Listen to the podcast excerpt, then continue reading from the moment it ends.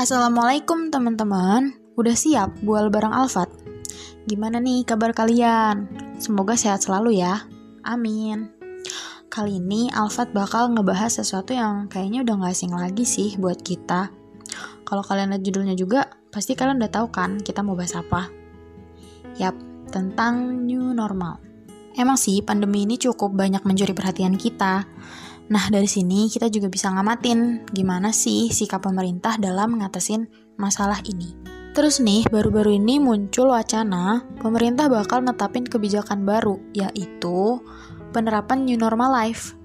Kebijakan ini nih banyak menuai kontroversi di tengah pandemi COVID-19. Kenapa? Karena pas kurva data penderita positif COVID-19 nih naik, pemerintah tuh malah ngasih instruksi buat damai sama virus corona ini. Masa disuruh nganggep selayaknya seorang istri? Kan ya ampun gitu loh. Kebijakan ini nih diresmiin dengan adanya prosesi simbolis yang dilakukan Pak Presiden di Sumarekon Mall Bekasi.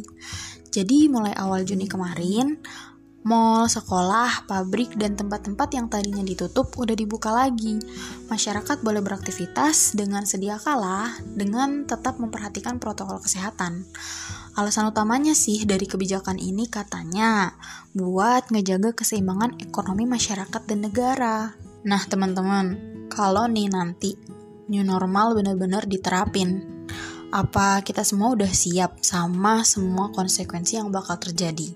Kehidupan kita bakal berubah karena pandemi ini emang suatu hal yang gak bisa kita hindarin. Tapi e, nerapin kebijakan new normal dalam kondisi yang abnormal kayak sekarang ini itu justru hal yang gak relevan. Masalahnya apa? Solusinya apa?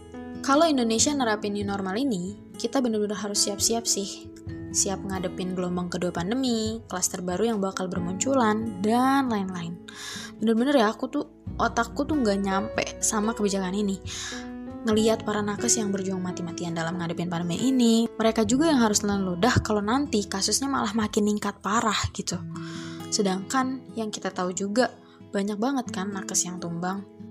Ini nih ada kutipan dari merdeka.com Dr. Hermawan Saputra selaku Dewan Pakar Ikatan Ahli Kesehatan Masyarakat Indonesia mengkritik persiapan pemerintah menjalankan kehidupan new normal. Katanya, pemerintah ini terlalu gegabah jika memutuskan new normal, dan di Indonesia pun belum memenuhi syarat-syaratnya.